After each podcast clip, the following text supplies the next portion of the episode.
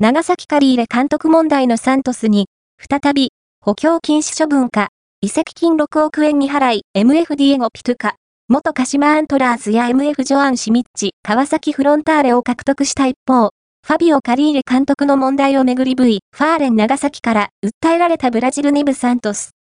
ブラジル国内で、補強禁止処分解除の翌日に、再び補強禁止処分を受けたと報じられるなど、クラブ経営がめちゃくちゃだと話題になっている。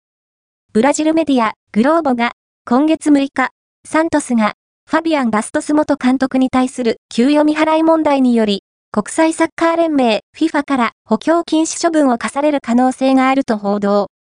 クラブ側が400万である約1億2000万円の分割払いを提案したのに対して、選手側は一貫して一括払いを要求。